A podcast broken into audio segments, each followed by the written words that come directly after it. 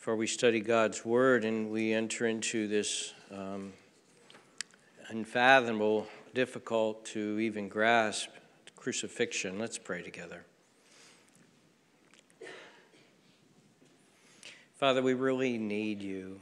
When we pray right now, we come to you and we just simply ask you to help us. Help us, we pray. Help us to see deeper. Help us to grasp greater. Help us to embrace and feel, as it were, the reality of what you have done for us in your Son. Help us as followers of Jesus, as lovers of Jesus, as those who know what Jesus has done and have dedicated our lives to being his disciples and to following him. Help us, we pray. Help us to just enter into the mystery and wonder, glory, horror, and beauty of this crucifixion.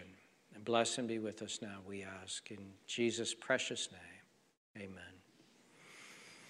I love Thanksgiving. It's one of my favorite holidays. I love its simplicity, and I love that it is focused around giving thanks to God. Uh, normally, I would probably preach on the act of thanksgiving, but uh, I wanted to continue to not lose the sense of pace that we're that it, as we're living in, in Matthew right now, and that and really in many ways, I'm, we're preaching today on the source of the Christian's great thanksgiving. What is the source? Our deepest and eternal thanksgiving, one of the great sources of that will be the crucifixion of our Lord Jesus Christ. For those who were with us last Sunday night, as we were in the world of Revelation 5, I'm reminded of Revelation 5 8 and 9 when it says this. Now, when he had taken the scroll, the Lord Jesus Christ, the four living creatures and the 24 elders fell down before the Lamb, each having a harp and golden bowls full of incense, which are the prayers of the saints and they sang a new song, saying, You are worthy to take the scroll and to open its seals, for you were slain and have redeemed us to God by your blood out of every tribe and tongue and people and nation. And here you have all of heaven. Uh, John will go on to say that multitudes, myriads and myriads of angels and, and the saints falling down before him and worshiping the slain Son of God and what he has done for us. And so, our greatest source of thanksgiving will be uh, what the Lord Jesus Christ has done for us, especially on the cross as we're going to have a very simple uh, format today, what I'm going to do is just kind of take us through this story. Uh, taking, it's very familiar to you, adding some details, helping us to really grasp it. And then we're going to step back and we're going to look at this crucified man upon the cross we're going to ask ourselves several questions. All of them are going to begin with one word. We're going to ask them us the simple, simple questions, but profound questions as we try to respond to this. And that word is how, how, how. I don't want to go into great detail about the sufferings of Jesus specifically, but I do want to urge you that each aspect of this suffering, each step along the way of this suffering, is here for a reason and recorded for a reason. And I would really encourage you at some time in your life and maybe consistently in your life is to get alone in a quiet place. And I think we should be doing this regularly with Scripture. It's so hard these days. Get alone in a quiet place where you won't be disturbed. And think about these things, meditate on them until the reality begins to settle in and set in on your heart and you, you experience them afresh. One of the things that we're going we need to do though is we need to look at the way Matthew writes this. Sometimes he just writes a word and that word is so packed and it's almost like then he moves on very quickly. It, he just summarizes it. And I'll give you two examples. Look at verse 26. It says, Then they released Barabbas and when they had scourged Jesus, they delivered him to be crucified. And that's all you hear about the scourging. And then look at verse 35. And they crucified him. And then we're talking about the dividing of the garments and everything. They scourged him, they crucified him. Well, for you and I, we don't quite grasp that. for the original readers of this, they knew exactly what that meant, and he didn't have to go into detail. Let me illustrate this for you. If you were talking to somebody this week and that person came up to you and they said, you said, Hey, how'd your week go? I said, Oh, week went pretty good, but I had to go to the dentist. Oh, yeah, well, what happened at the dentist? And they said, Well, I had a tooth pulled.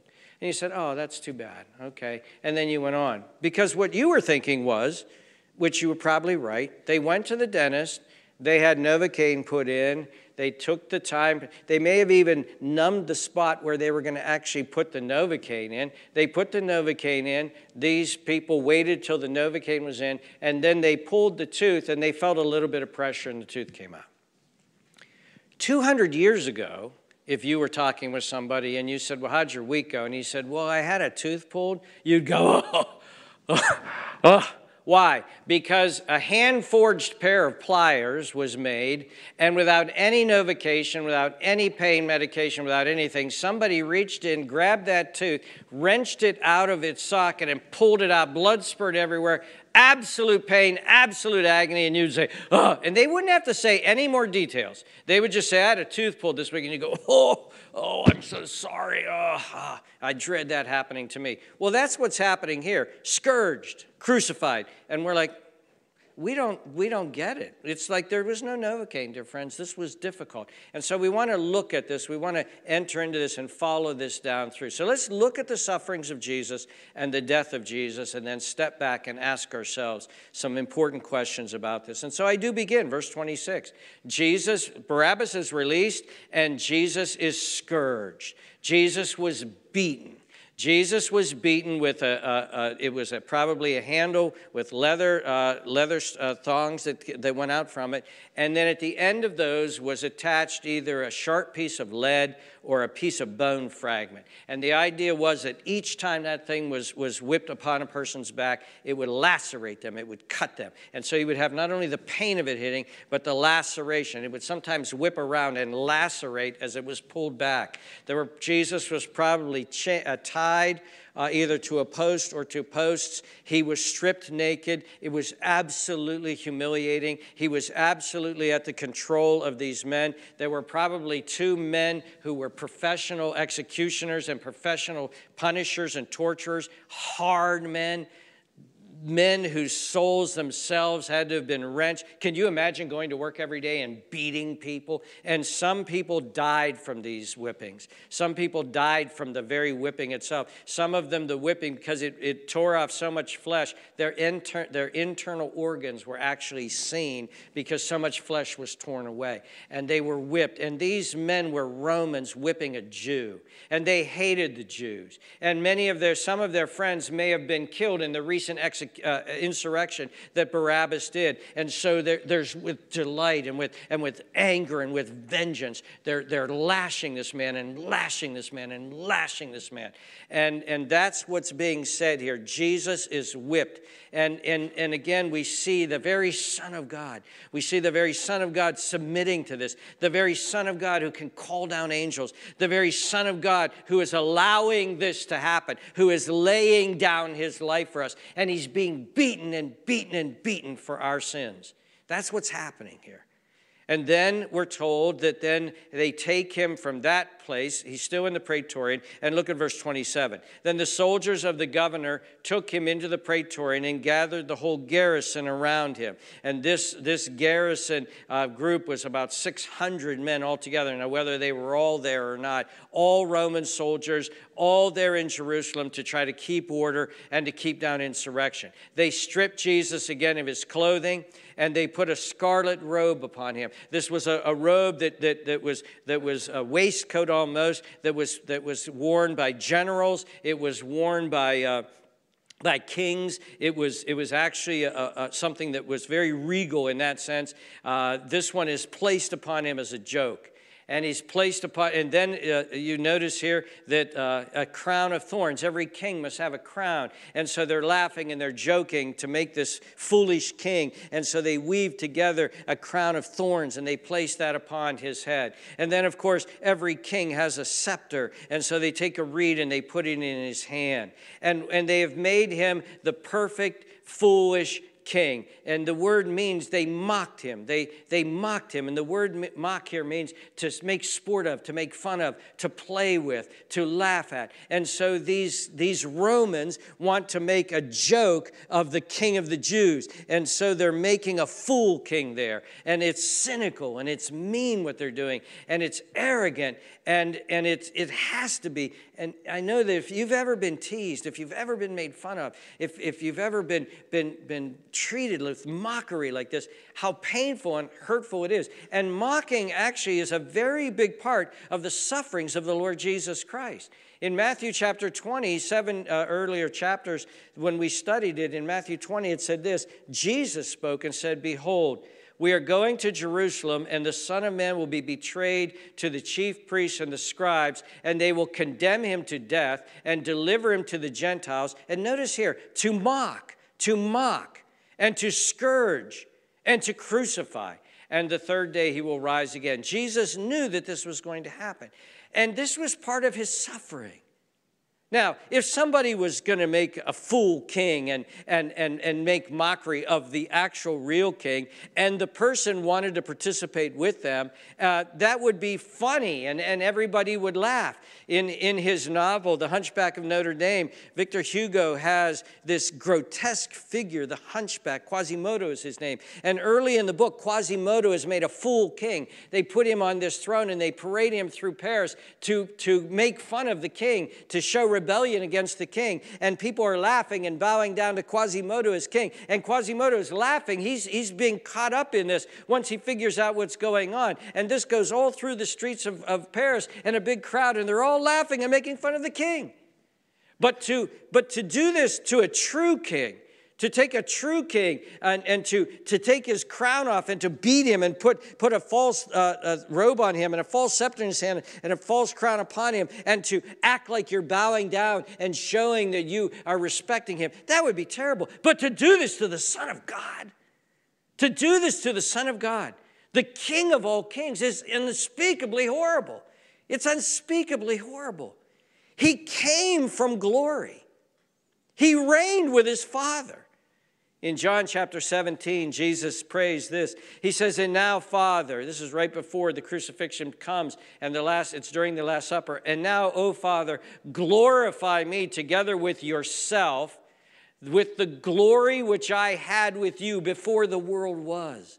Jesus was the glorified Son of the Father. He was the glorified Word, and He was there in glory, and He was reigning with His Father. And one day He's coming again, and He will be absolutely glorified. The King of all kings, the Lord of all lords, and all the angels, and all of the people, and all of the demons will be before Him, and He will judge, and He will judge as King. And these men, these Roman men who were laughing and were on their knees before Him, will actually be on their knees again before him.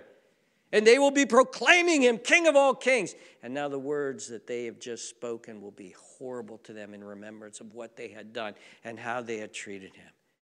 We're getting ahead of ourselves, though. Here he is standing there as this mockery king, and they're laughing and they're kneeling before him. And then we're told in verse 30 that they spit upon him.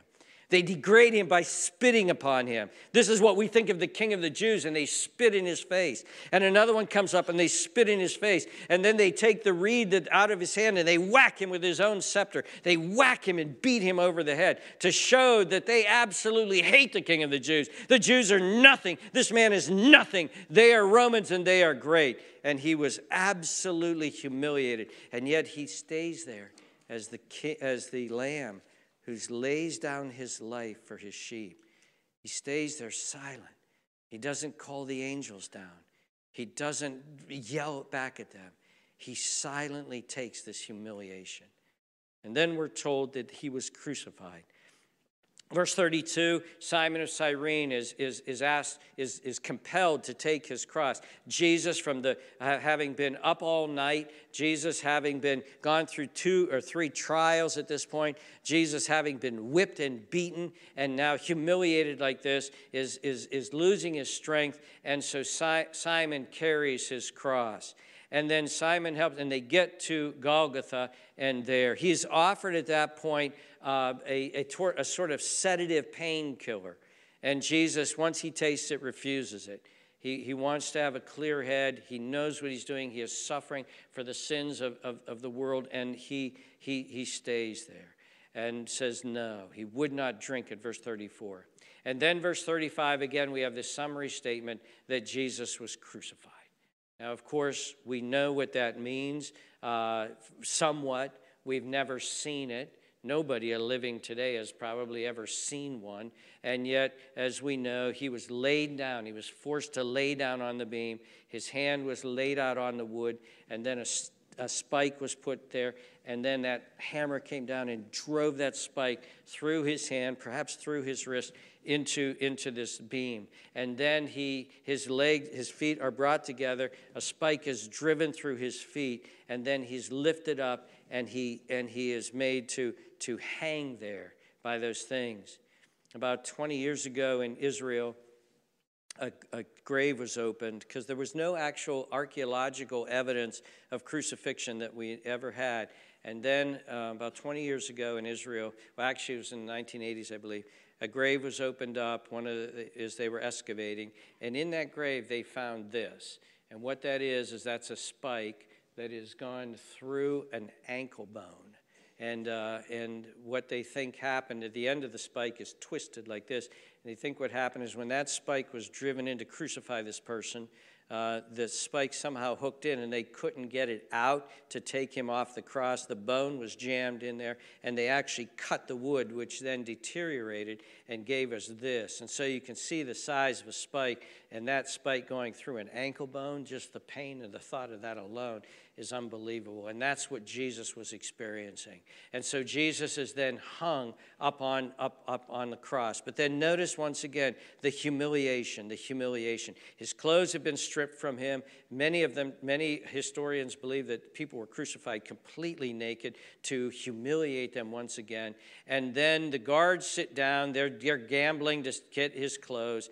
And then nailed up above him, look at verse 37, is this sign This is Jesus, the King of the Jews. Once again, this is cynical, it's humiliating, it's to make him feel the fool, it's to make all Jews feel degraded uh, by this. It's to actually made people, the Jewish people, angry at Jesus, that he would have said something like this, that he would have proclaimed something like this, and now they have to be nationally humiliated. But then look at verse 38, even greater humiliation. Two robbers robbers are crucified with him. And so Jesus is brought down to the level of a common criminal, common death row criminals, and Jesus is considered one of them. And so he's just, his reputation is completely degraded because of this.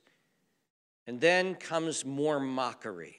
And notice the groups that are outlined who mock him. Verse 39. And those who passed by blasphemed him wagging their heads and saying, You who destroy the temple and build it up in three days, save yourselves. If you are the Son of God, come down from the cross. Passers by, seriously? The crucifixion was probably near an entryway, one of the roads that go into Jerusalem. The Romans like to do this in order to warn people this is what happens if you disobey Rome. And so people coming in to do commerce are seeing him. They see the sign, they see that, and they wag their heads. This was the one who taught in the, in the temple. This is the one who said that he was going to destroy the temple and rise it up. And Jesus has to hear once again this misreading of something that he said, something that he said being turned around and twisted against him. And oddly enough, strangely enough, at that point, Jesus is in fact destroying the temple that he said he was going to raise up, which was his body. But here it's being used against him, and God is being used against him. If you are the Son of God, come down. If you have this power, come down. If you can do miracles, come down. And he could, but he didn't because he's giving his life for his sheep. Look at verse 41. Then another group likewise the chief priests, and also mocking him with the scribes and the elders, saying, He saved others. He claimed to be a savior. Himself he cannot save. Look at this Savior. He's a victim. He's powerless. He can do nothing. He's hanging there. What a fool. What a mockery. What a liar. What a false teacher. That's what was being thrown at him. If he is the king of Israel, let him come down from the cross and we will believe him. He just raised Lazarus from the dead, for goodness sakes, and, they, and, and that was well known. In fact, these people tried to kill Lazarus too to stop that. He's, he's walked on water. He's healed people. He's raised people from the dead. He's blind people could see. Lame people were dancing around and, and jumping around. He fed 5,000 people. And these guys said, now, well, we need one more. If he comes down from the cross, then maybe we'll believe in him. Look at verse 43. He trusted in God. Well, let's let God deliver him. Let's look and see if God wants him because he said he was the Son of God. And so they're belittling him. They're belittling him. He's God forsaken. He's obviously been forsaken by God. God doesn't love him. He's a failure. And then Matthew tells us that the robbers themselves join in. Look at verse 44. Even the robbers who were crucified with him reviled him with the same thing. Now, we could gather together all of the evidence from all of the other gospel writers. You can tell by, if you have a red letter edition Bible, you can tell right away that Matthew is doing something somewhat different with the crucifixion than the others did. He has Jesus silent through the entire thing, except for one phrase at the very end we don't hear. We know this happened. Jesus asked for, he prayed for those who crucified him that they would be forgiven. We know that Jesus eventually saves one of the men who's next to him and says, Today you'll be with me in paradise. We know that Jesus has, has will, will say other things, I thirst, and things like that. We know that in the end, Jesus is going to say, It is finished into your hands I commit. We know all of that. But Matthew is focusing on the silence. He's focusing on what Jesus has done. Now, let me ask you this look at these people. Look at these people. You have the Roman soldiers making a fool of him. You have the sign put up above him. You have the, the, the, him being killed as, as a robber with the other robbers. You have people passing by the roads making fun of him. You have the chief priest making fun of him. And you have the fellow robbers all making fun of him. Would you like to die that way? Would you like to die that way? Could you even imagine dying that way? When I'm dying, when I'm on my deathbed, number one, I hope there's pain medicine or something helping me out here. But I want to be surrounded by my family and friends. I want people praying. I want people singing hymns. I want people reading scripture to me. I want people telling me that God is with me, Jesus loves me, I'm, I'm on my way to heaven. I want comfort. Could you imagine being in bed and all of your enemies are filling that room? And all of them are laughing at you and making fun at you and saying, God has forsaken you. You're dying of cancer because God has forsaken you. You're here, right? God has left you. God doesn't want you. God's not going to heal you. We're not even going to pray for you. Oh, if you were such a big believer, you taught, you were such a big preacher. And look at this God has forsaken you. You're a nothing. You're a nobody. You're a fraud. You're a fake. You're a hypocrite. And you're dying the death you should. You're under the judgment of God. While my family is far, far out there in the parking lot praying for me. I don't want to die like that. That's how Jesus died. Surrounded by all of these people, truly forsaken truly forsaken. And you know what's interesting? We're going to meditate on this through the eons of heaven. In one sense, all of these detractors are right. He is being forsaken because he's being punished and judged for our sins. And it's because something more ominous than all of this suffering happens next. Look at verse 45. Now, from the sixth hour until the ninth hour, there was darkness over all of the land. Matthew just allows us now to meditate and to think about three hours of darkness, something ominous, something that even quieted the crowd, quieted all the detractors. Something, someone, something more real and ominous and scary happened in the middle of the day from 12 o'clock to 3 o'clock, from the sixth hour to the ninth hour, whether it was deep, dark thunderclouds, whether it was an eclipse of the sun, whatever happened, something happened there, and everybody realized something great and ominous and terrifying has just come. The wrath of God has now becomes the focus. And for these three hours, of which the Bible only here gives us one sentence, these three hours, Jesus is suffering the wrath of God. The wrath of God. Something more awful than all of these things that the people have been saying. The wrath of God has come for three long hours. God is forsaking him. God is judging him. God is throwing out his wrath and his anger and his hatred for all of our sins upon Jesus. Jesus is having the Father turn upon him and the Father judge him as a substitute for us. He's being abandoned at one abandoned of all of the comfort of his Father and the wrath of his Father being poured out upon him. I'm not putting these verses on the screen, so don't panic back there, uh, guys. I'm just going to read them and listen. This punishment from the Father, this wrath that was being poured out was wrath for our sins. 1 Peter 2:24. He bore our sins in his own body on the tree. 1 Peter 3:18. For Christ suffered once for sins, the just for the unjust, that he might bring us to God, being put to death in the flesh. 2 Corinthians 5:21 For he made him who knew no sin to be sin for us that we might become the righteousness of God in him. Galatians 3 Christ redeemed us from the curse of the law by becoming a curse for us. For it is written, Cursed is everyone who hangs on the tree. Isaiah 53, he was wounded for our iniquity and bruised for our sins. Jesus Christ is being punished by the Father, the eternal, sovereign, majestic, great, and glorious God, and his beloved Father is punishing him for our sins, and he is hanging there, bleeding and dying until he cries out, quoting Psalm 22 My God, my God, why have you forsaken me? And then we're told that people think he's calling Elijah, take a sponge up to him. And then in verse 50, it says, Jesus cried out again. And he gave up, he yielded up his spirit, and he died. At that point, the, it's almost like the earth gets angry. The earth is angry at this terrible thing that has happened to, the, to its creator. And earthquakes, uh, uh, Matthew says, happen. And, and, and stones start to split. And graves open. And the soldiers who had crucified him come to the conclusion, afraid of what they're seeing, this truly was the Son of God. Let's pause here now. Let's pause here.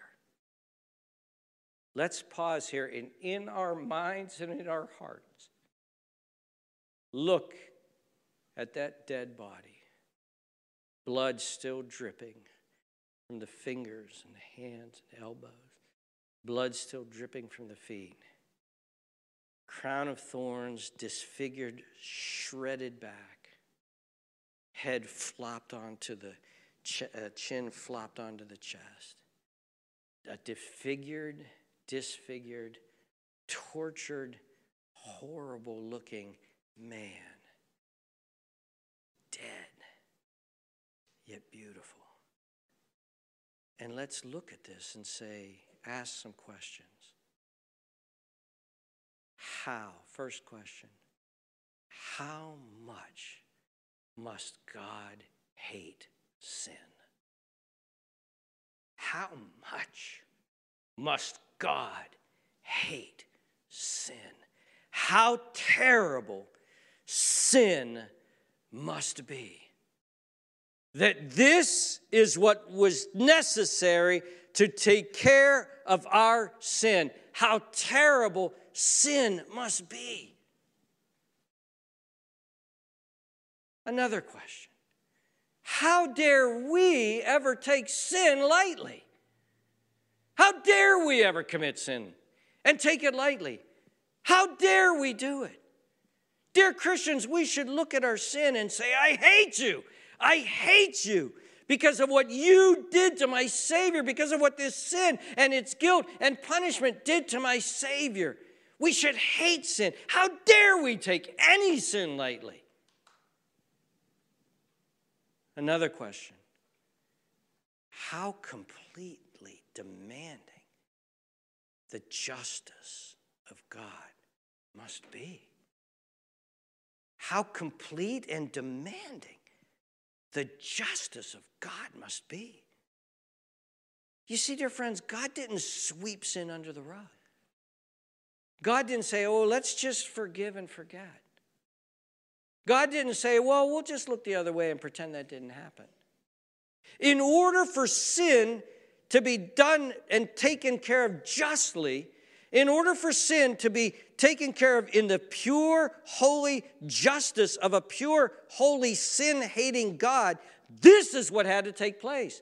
This is what had to happen in order for God to be just and to forgive us. And that is clearly outlined for us in the book of Revelation, uh, Romans. In Romans chapter 3, it says this Whom God set forth as the propitiation, that's the satisfaction, the one who takes away wrath by his blood through faith to demonstrate his righteousness because in his forbearance God passed over the sins that were previously committed. Those are old covenant sins. To demonstrate at the present time his righteousness that he might be just. Just and the justifier of him who had faith in Jesus. God was being just. The justice of God is strict, it's supreme, it's perfect, it's holy, it is just. God, and tie these two together, tie these two together. Think of a sin, think of a sin in your mind that is so heinous, so heinous, that you would be tempted to do to the sinner what God had done to his son. You say, What are you talking about? What are you talking about? I'm telling you, think in your head what sin would be so heinous that if you could, you would do to Jesus, uh, do to the sinner what this. You say, I can't think of that. I can think of it. I can think of them.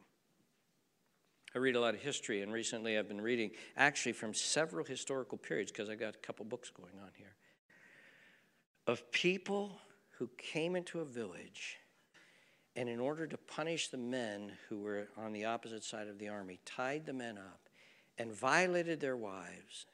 And then, several times, several men violated their wives in front of their eyes and then murdered them. If that, at that point, you would be of no mindset to say, oh, well, let's just live and let live. Let's just forgive. Hey, they mess out. You know, guys, they'll get into that. No, that, that's too bad. Let's just sweep it under the rug. You would not say that at all. You would say, I want justice. In my mind, I would be thinking, I'm looking at your face and I'm never going to forget it. And for the rest of my life, I am going to track you down and I am going to give you the most torturous death you can. You say, Todd, you shouldn't think like that. You're a Christian. I, I get that. But I'm telling you, that's also the cry of justice. And if at that point my chain somehow came off and I grabbed a gun, it would be ugly. It would be, but it, part of that would be the execution of justice. Dear friends, think about this. God sees all of our sins as as heinous as that. And God sees that justice must be done. But God, instead of putting the justice upon us, put the justice on his son, and his son volunteered to have that happen. Another question How horrible it must be then to stand before a holy God refusing to accept his son and having to bear the punishment of your own sin upon yourself. How horrible it must be to stand before this holy God, having refused his son's offer of salvation, and then you must bear your own sin upon yourself. How horrible. I can't even describe that. That is hell. That is hell.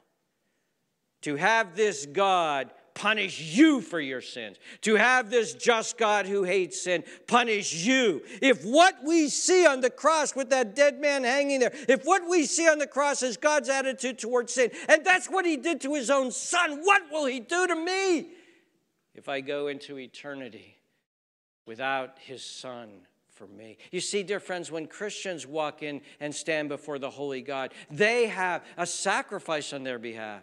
They have a propitiation. They have one who died on their behalf. Their sins have been atoned for. Their sins have been punished. Their sins have been laid upon Jesus. And as far as the east is from the west, their sins have been removed from them. And they are before God sinless and justified in Jesus Christ. But for the one who enters into heaven, having saying, I know Jesus, I don't want Jesus, I don't want this in my life, I don't want to be a Christian, I want to do it my way, and then suddenly stand before this God and must give an account for your sins and then be punished and have his wrath come upon you for your sins and not upon Jesus for you. How horrible that must be.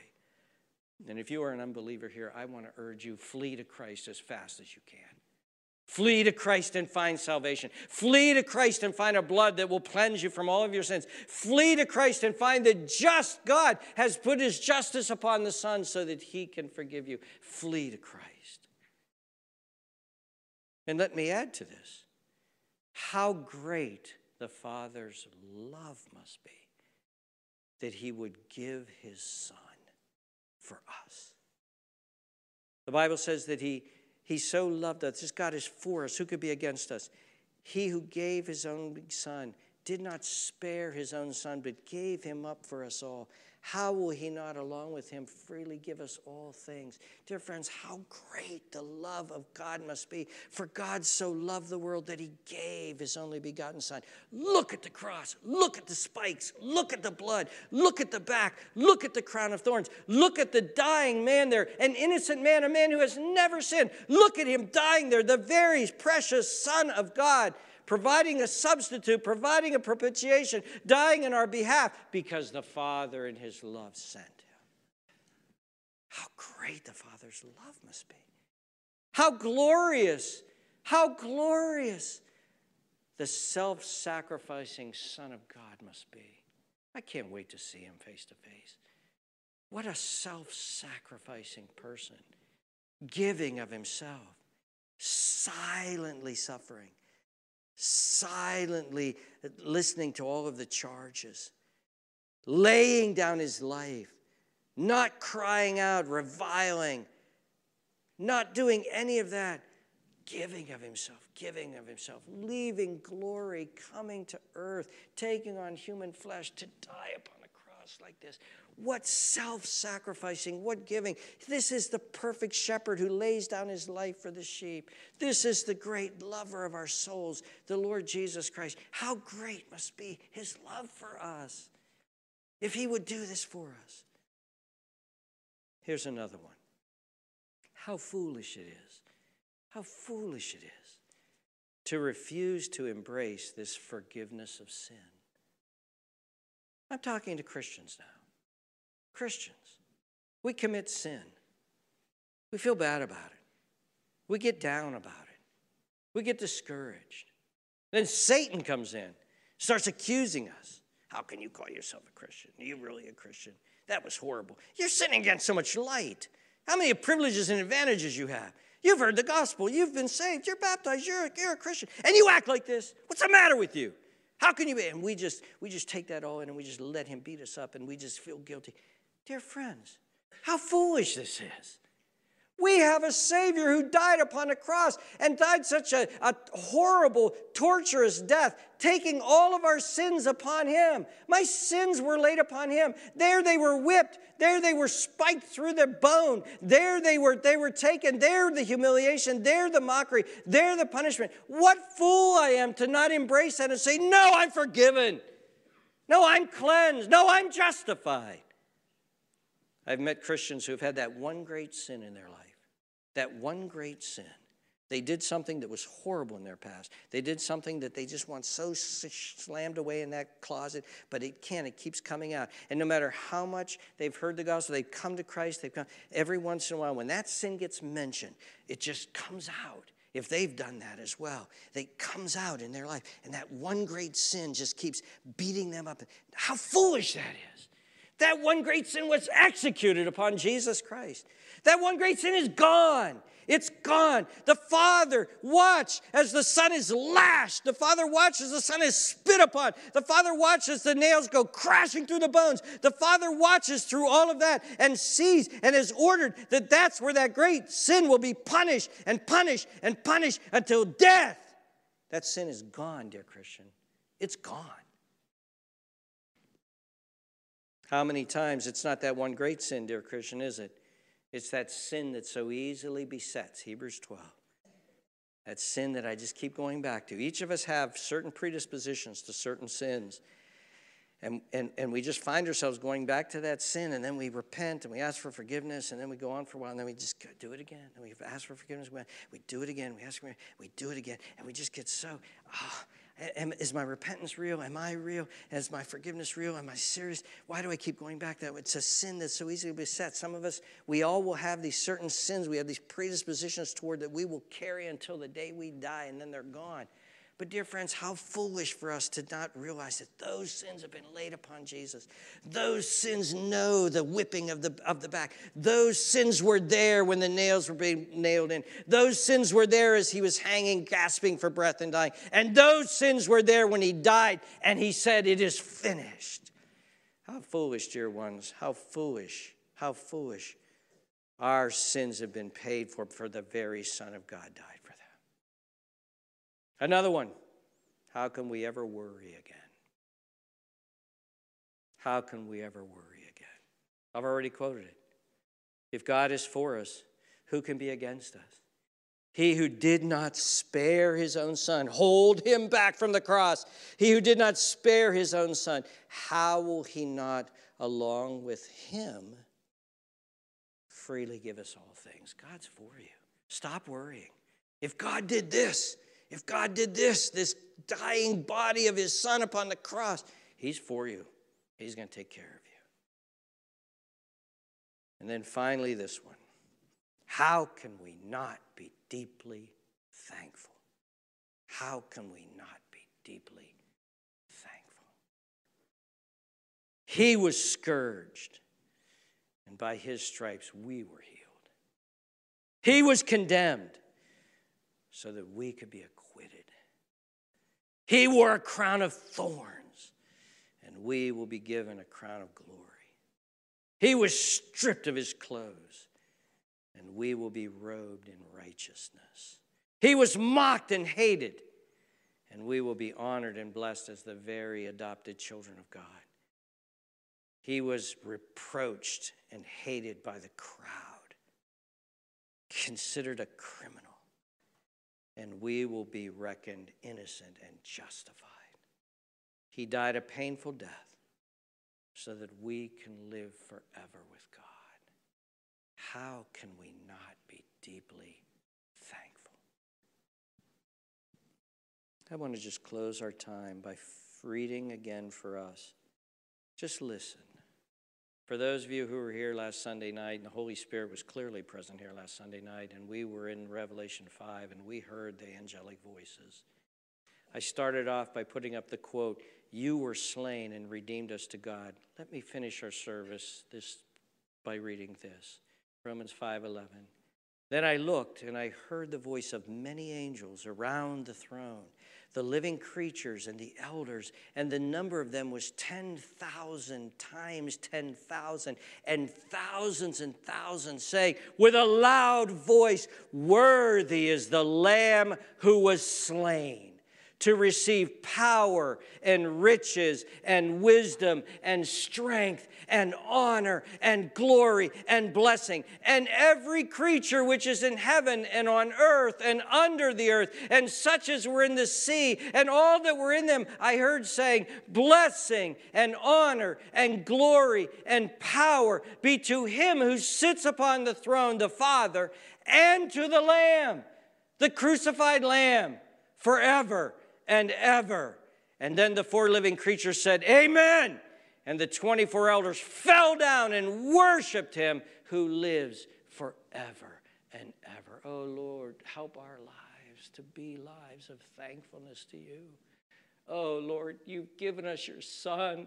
Oh Lord Jesus, you died for us. You gave your life for us. You hung on the cross for our ugliness and our meanness and our lies and our backbiting and our selfishness and our lustful leering and our evil thoughts. You hung on the cross and took all of that upon yourself.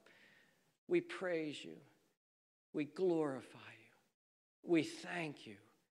We worship you. We give ourselves to you. We give praise and glory and honor to you, Father, for giving us your Son. We give praise and glory and honor to you, Lord Jesus, for dying on our behalf. We give praise and glory and honor to you, God the Holy Spirit, for coming to our dead souls and giving us life, opening our eyes, and drawing us to the Son that we could have eternal life, giving us new hearts. Oh, Father, may you be glorified. May you be glorified and praised. We pray this in Jesus' precious name. Amen.